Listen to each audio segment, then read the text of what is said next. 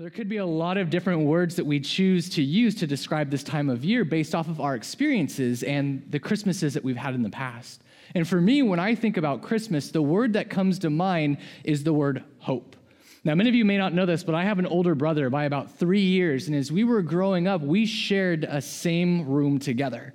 Now, we lived in a small little three bedroom home, and my mom and dad had their own room. And my brother and I, we ended up sharing a room, and we had this third room in the house that was kind of like this computer desk with a computer on it that was called the office. And it was never really used. And so, as we were growing up, and uh, we actually have a picture of the home here for you, as I was growing up, I could not imagine or figure out for the life of me why, if we had this spare room, that I couldn't have it.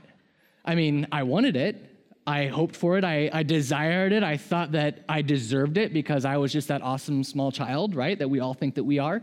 But I could not figure out for the life of me why I could not have this room. And I hoped and I dreamed that one day it would be mine. So, from a very young age, in fact, my mom says that when I was first able to start writing legibly, I started asking every single Christmas for my own room. And I would write it in super big letters right at the very top of my Christmas list because it's what I hoped for, it's what I desired, it's what I wanted the most in my life. But year after year, even though I requested it, I didn't get it. And I was met with disappointment and a sense of hopelessness. And now that I'm older as an adult, I can look back upon this time in my life and I really see that as a child, I understood hope the way that the world understands hope. And I think if we were to look at the definition to see exactly what this is, we would really get what this means. Webster defines the word hope as a feeling that what is wanted will happen. It's desire accompanied by expectation. And there are two words I think that really weaken this definition of hope. The first one is this word feeling. It says that hope is based upon a feeling. But I think if you base your hope on feelings, you're going to be disappointed. It would be like a girl who has this feeling that, man, this is going to be the year. Uh, my relationship with my significant other is growing and everything seems to be moving so smoothly. I'm so excited. We're in such a good place. And she goes into Christmas saying, man, I hope I get an engagement ring this year. But does that hope guarantee a ring? No, it doesn't. My wife Tiffany can attest to this. Um, for many, many, many years, up like while we were actually dating, she was way ready to get married before I was, and she had this feeling that I was going to be the one. Like even on our first date as we were going out, and I remember this this interaction being where we would go and we would do things, and something always seemed to be slightly off, and I would ask her, and it always ended up being the same response: "Is I thought you were going to propose." And it was kind of like heart crushing. And so I took that information, and the next event I would do that, like, oh, sorry, I got to tie my shoe kind of thing, right? And just totally play it off for her and, you know, just destroy that uh, hope that she may have had for that. But don't worry, we've been married for two years happily. She still decided to marry me. It's been great. Um, but that's really what it is that if you base your hope upon a feeling, you're going to be left with hopelessness in your life. The second part of this definition is this phrase it's a desire accompanied by expectation. That if you base your hope upon desires and expectations, once again, you're just going to be met with disappointment and hopelessness. And I can speak to this firsthand because I had a fantasy football team this year. And uh, I desired to have this amazing team so I could show all of my cool Canyon Hills friends that I know what I'm talking about when it comes to football. And I expected that I would do really well because I had some great first draft picks and everything was going great. And so I went into the season saying, man, I hope that I have a great season, that I go into the playoffs and I end up winning. But does that guarantee that result? Absolutely not. I didn't even make it to the playoffs. Half of my players got sick or injured, and my main first pick draft lineup, he, he didn't even show up to any of his games this year. So it's like, this is fantastic. That, that just is awesome. So when we look at it, if we choose to truly live our lives based off of hope the way that world defines it, we're just going to be met with this hopelessness and this dissatisfied feeling inside of our lives. And we see it all around us. You just turn on the news and you see war and terror and famine. You see shootings. You see natural disasters. Our world is ravaged by this hopelessness. And something inside of us says there has to be something more. And that's what I felt every year when I would ask for my room, but I would never get it. But let me tell you, I'm going to end this story on a very happy note. At the very tail end of my junior high year, into my freshman year of high school, I got my own room. And I was so excited. I packed my room up and I moved. It was the furthest move I've ever made in my life. And I unpacked it all and I finally sat back. I was like, yeah, it's my room. Now what? right? There was this sense of hopelessness that was like, well, this wasn't what I thought that it would feel like, that I'm still missing out on something. And what I came to realize then, and what I even more prevalently realize now, is that there is nothing on this earth that can bring us the true type of hope that we need, especially at this time of Christmas. There's only one thing that can really guarantee that hope, and it's the gift of Jesus Christ. It's the gift of Him, and Jesus is God's hope for a broken world. That's really what it is. And if we look at the Bible's definition, I think it would describe it like this an expectation based on the promises of God. It's not a feeling, it's not a desire, it's not an expectation, it's a promise that comes from God a promise that says, I will never leave you. I will never forsake you. I will never give you more than you can handle. I will never abandon you. I will never let you fall and not be there to pick you back up. I will never stop loving you unconditionally. So I don't know where you've been this year. I don't know what the next year holds in store for you, but one thing I do know is if you choose to place your hope in riches or in material things or relationships or things of this world, you're going to be met with hopelessness time and time and time again. But if you choose to place your hope in the gift of Jesus Christ, man, you're going to find a type of peace and joy like you've never experienced before because he is truly all that we need.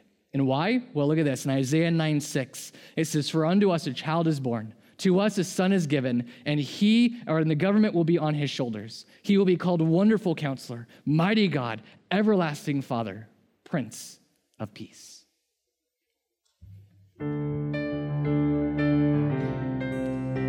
Would you stand as we sing, God Rest You Merry Gentlemen?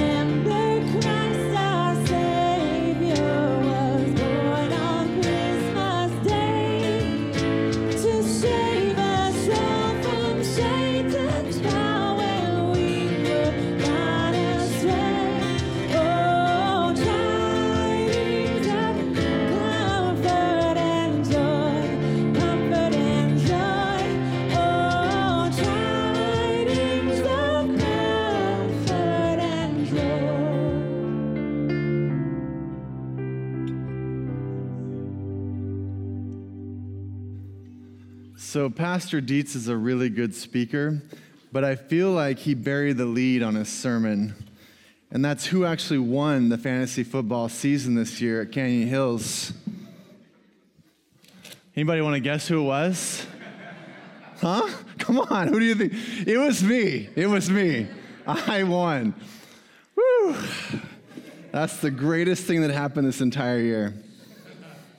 So, many years ago, I was given a gift by my parents, and it was a Disneyland book, and it was the best gift I ever got. And I know many of you who know me am not very surprised that that would be the best gift. But here's why it was so amazing. This was early in my life, and I've been given a lot of gifts, but this one really jumped out at me because I opened it up and I, I looked at it and I was like, I didn't know a book like this even existed. It was massive, it was really huge, and it had Disneyland across it, and I read it so many times. The only books that I knew were those school books that the teacher kept making me read. And suddenly there was this new book that existed that was so exciting. It was about my favorite place. And at the end of it, it was even talking about a new ride that was coming was Splash Mountain, which tells you how old I was.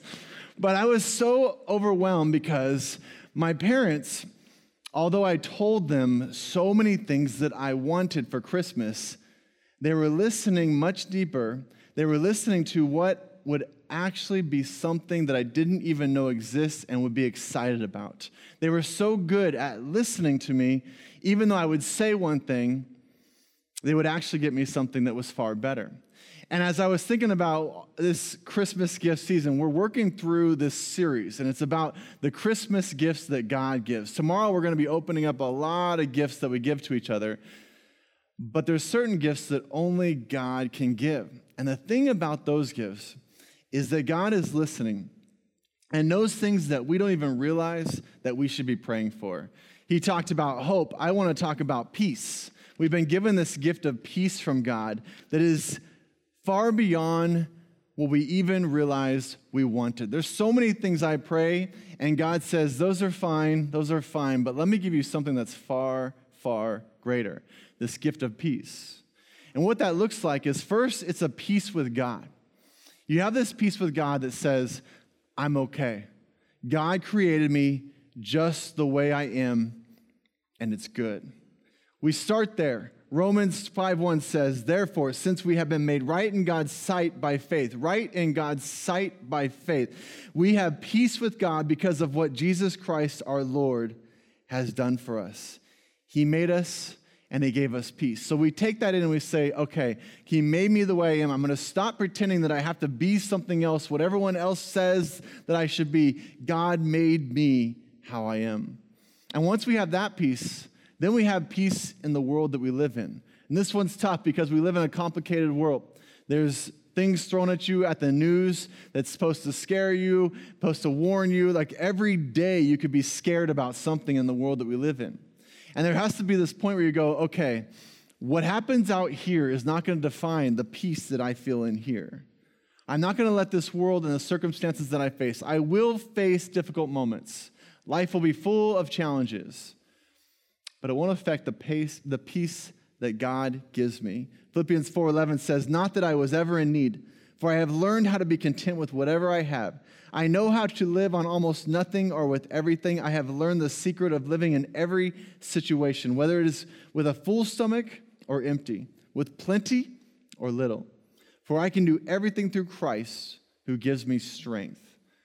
This peace is a strength within that no matter what you're facing, is still there. God still loves you, and He's still holding you. And the final part of peace was once you're good with God and once you're good with your situation, then can you be good with others. We live in a world full of broken, dysfunctional people, and that starts with you and I. We are broken. If we weren't, we wouldn't need a Savior. If you came today and you're perfect, that's amazing. I'd love to meet you afterwards. We're all broken and dysfunctional. That's why we need a Savior. Most of us are going to spend a lot of time tomorrow with some broken and dysfunctional people. I'm no exception. My wife laughing behind me. It's going to be awesome. But here's the thing about that. So, broken and dysfunctional people run into each other all the time. We're constantly running into each other and making each other mad. So, can we have a peace that says, all right, we're both broken. Will we give forgiveness? Will we give it freely in a world of peace? Nelson Mandela said this holding a grudge is like drinking poison and waiting for the other person to die. This doesn't work very well. Apostle Paul said, if possible, so far as it depends on you, live peaceable with all. God gave us a gift before we even understood how important it was this gift of peace. The other gift, we talked about it yesterday, is this gift of joy. So, the gift of joy is not like this guy. See, if, if, if joy meant I had to be a Christian who is always happy, everything's perfect, I can never say there's anything wrong in this world because then I'm not a good Christian, that's not gonna work for me and most of you. That's not the kind of joy that God's talking about.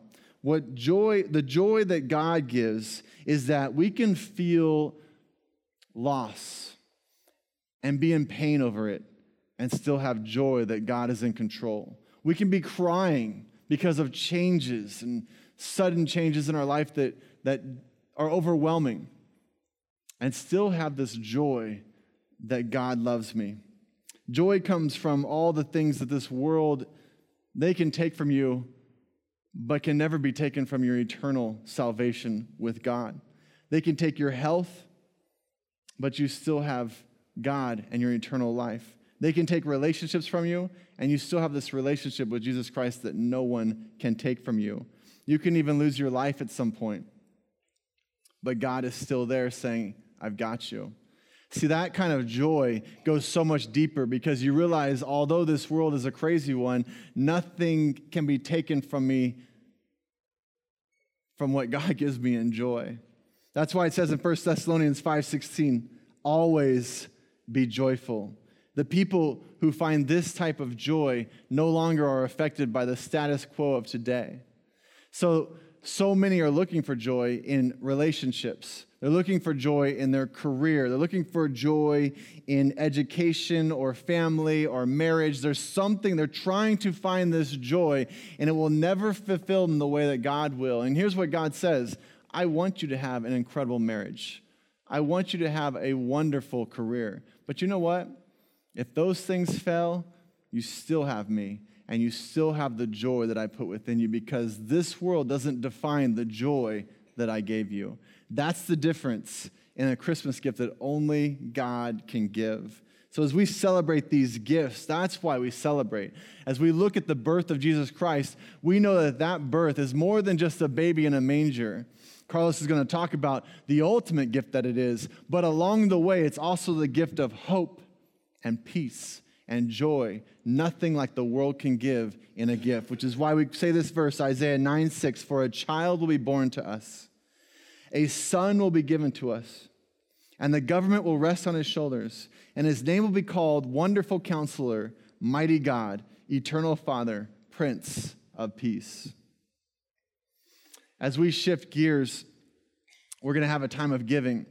And what this is, is earlier this month, we sent out this envelope with a letter. And we asked you to be praying about this gift that we're going to do on this night as a Christmas gift through the local church to God. And what it is, is we want to have this year in strong. And there's so many things about this year where we have been blessed by this church and this community. But we want to go into 2019 even stronger.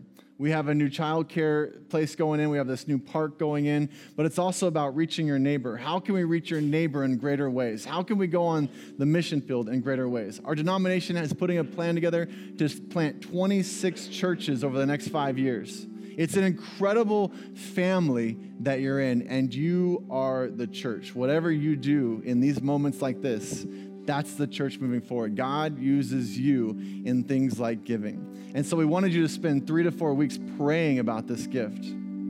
If this is something that um, you haven't prepared for or didn't think about, there's some envelopes. If you're on the edge, will you pass the envelopes, the little pins and envelopes down so that everyone will feel equally convicted today? I, I know that um, we talk a lot about the power of this gift to the church, but it's also a moment between you and God. It's not about the amount. This is a moment between you and God and just saying, I believe in what you're doing here. And this is an act of faith, it's an act of hope, it's an act of peace, and it's an act of joy saying, use this to reach even more with the greatest gift we've ever been given. So let's pray together. God, we come to you now. And we do thank you for this church. On the outside, it's a building, it has all its normal bills that we have to pay. But the real church is sitting in these seats right here. And each one of them matters. And it matters for the kingdom going forward. For some reason, God, you choose to use us, and this is part of it. And so we worship you in an act of giving. And we thank you, Lord, for this church. It's been a blessing for my family. I can personally attest to the love that we have been shown from this church sitting in these pews.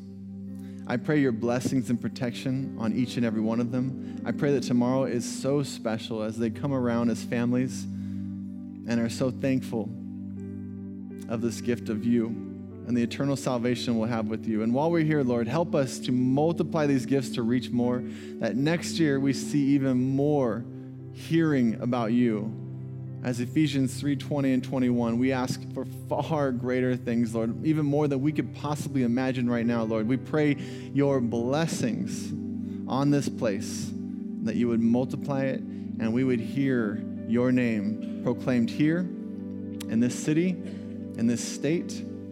We pray, Lord, for continued um, joy in Juarez, Philippines, Cambodia. God, continue to use us all around the world to be your mouthpiece, your feet, your hands, your love. So, God, thank you for the opportunity once again to give. It is truly a gift. In Jesus' name, amen.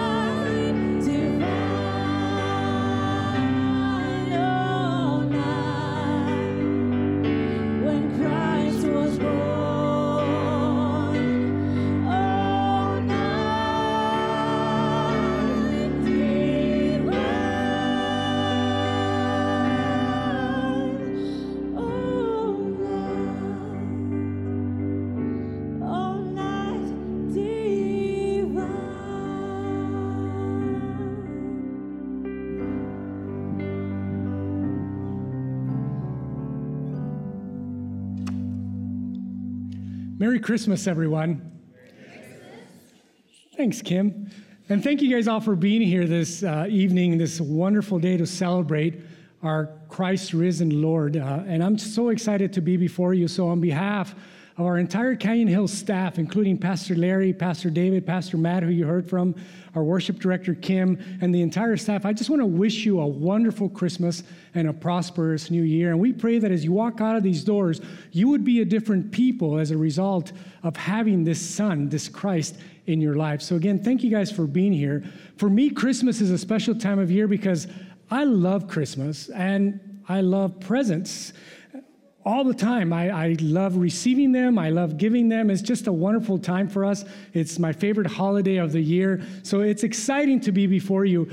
And because Christmas presents are exciting, aren't they? That's, I mean, we get to open a bunch of them tomorrow. I know we get peace and hope, but we also get some tangible things as well. So I wanted to ask you guys this evening what is the greatest gift as a child? If you guys, some of you, if you can remember that far back, I'm just totally kidding. What is the greatest gift you have ever received as a child? Can you guys think back and remember what the greatest gift was?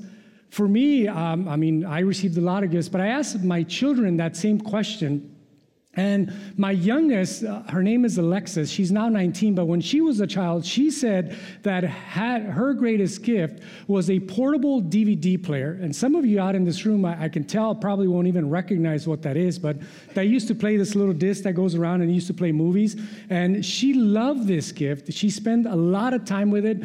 And I'm going to tell you how much it cost because back then, I mean, it was a big deal. It was about $250 because sometimes we put a lot of emphasis on, on the gifts that we buy. And she loved it, but it wasn't long before this ended up in our garage and this pile that we either was going to sell or give away.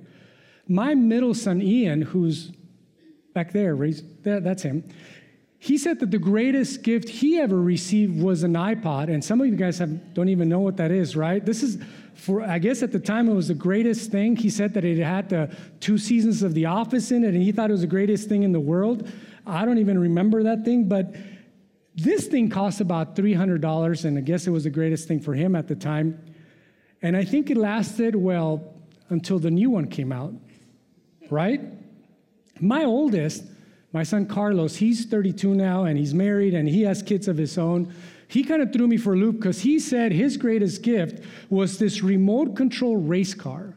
And last service, it kind of hit me hard because I realized why it was so important to him is because at that time, uh, we didn't have a lot, so this was a big gift for him. We spent $99.99 on this thing, and I think this thing broke so many times. It broke more than we could use it. It was all crazy glued together, taped together, and again, we spent more time trying to fix it than we spent playing with it. Ironically, he kept it and he still has it today, and I think it actually kind of works. But as exciting as those gifts are, what if there was a gift that was far better this Christmas. In fact, so much better that it makes every gift that you're going to get tomorrow and every gift that you've received thus far, it's going to make them look like, well, it's going to make them look like toys. What if this gift was worth so much that no one could buy it for you, neither could you afford it? What if it was something of extreme value, say, life itself? What if this gift was given through the birth of a baby and was given to you and it was paid completely in full? Well, I'd like to suggest to you this evening that the all time best gift that has ever been given is Jesus Christ. And once you open this gift, you will never want to return it. It's going to be a perfect fit, and you will never, ever be the same. In fact, the Apostle Paul, when gazing at this gift that was given to him, he said this in Second Corinthians Thanks be to God for his indescribable gift. Paul, the Apostle Paul, who was never, ever at a loss for words, when pondering the present that he had just received, could only fall to his knees, raise up his hands, and thank God for that inexpressible gift that he had just received. Some of you, have received this gift. And like Paul, you can't even put into words how much this means to you. Some of you have come close to opening this gift but haven't fully unwrapped it. Maybe you've already accepted them and maybe you've been trying to hide them somewhere and put them off in a corner where you bring them down from a shelf every time that you need it, or you think about it in times like these around Christmas. But you see, this Christmas, we are reminded that God came near to us in the person of his son. The baby in Mary's womb, that the Bible calls Emmanuel, which means God with us, born to be with us, revealed his plan to Mary. And you know what Mary said? She responded, May it be to me as you have said. Joseph, her husband, on the other hand, struggled to figure out his part in God's drama, but eventually he did what the Lord had commanded him and took Mary home as his wife, the Bible says. You see, Christmas always comes with a choice. Mary and Joseph, they chose to respond and receive the greatest gift of all time. We spend a lot of energy and a lot of money on gifts for Christmas, but the greatest Christmas gift has already been given. And it was the day that Jesus was born that we get to celebrate. The whole purpose of Christmas is summed up in the most famous verse in the Bible. Perhaps you've heard of it. It says, For God so loved the world that he gave us his only Son, that whoever believes in him should not perish, but have everlasting life. That is the first gift. It is the most expensive gift you'll ever get, and it is the greatest gift that you are ever going to receive. That the God who formed the heavens and the earth gave us his Son. That the light of the world came into this earth and came into this darkness and gave us the gift of light, of love, and life. He became peace on earth, God and sinner reconciled. He gave us the gift of presence, of family, relationships, joy, peace, hope. Christmas is all about receiving God's gifts to you and to me. That is the gift that is offered to all. It cost us nothing, but it cost him everything. For unto us a child is born, and he will be called Everlasting Father. Let that sink in. He is your Abba Father. He loves you. He wants you to remember him and to be the first one this Christmas. Where else are you going to get that? That's why it is the greatest gift you will ever receive. And all you have to do is humbly and gratefully accept them. And like Paul, the Apostle Paul said, thanks be to God for his indescribable gift. The Bible tells us that it makes no difference who you are or where you're from. If you want God and you're ready to do what he says, the door is open.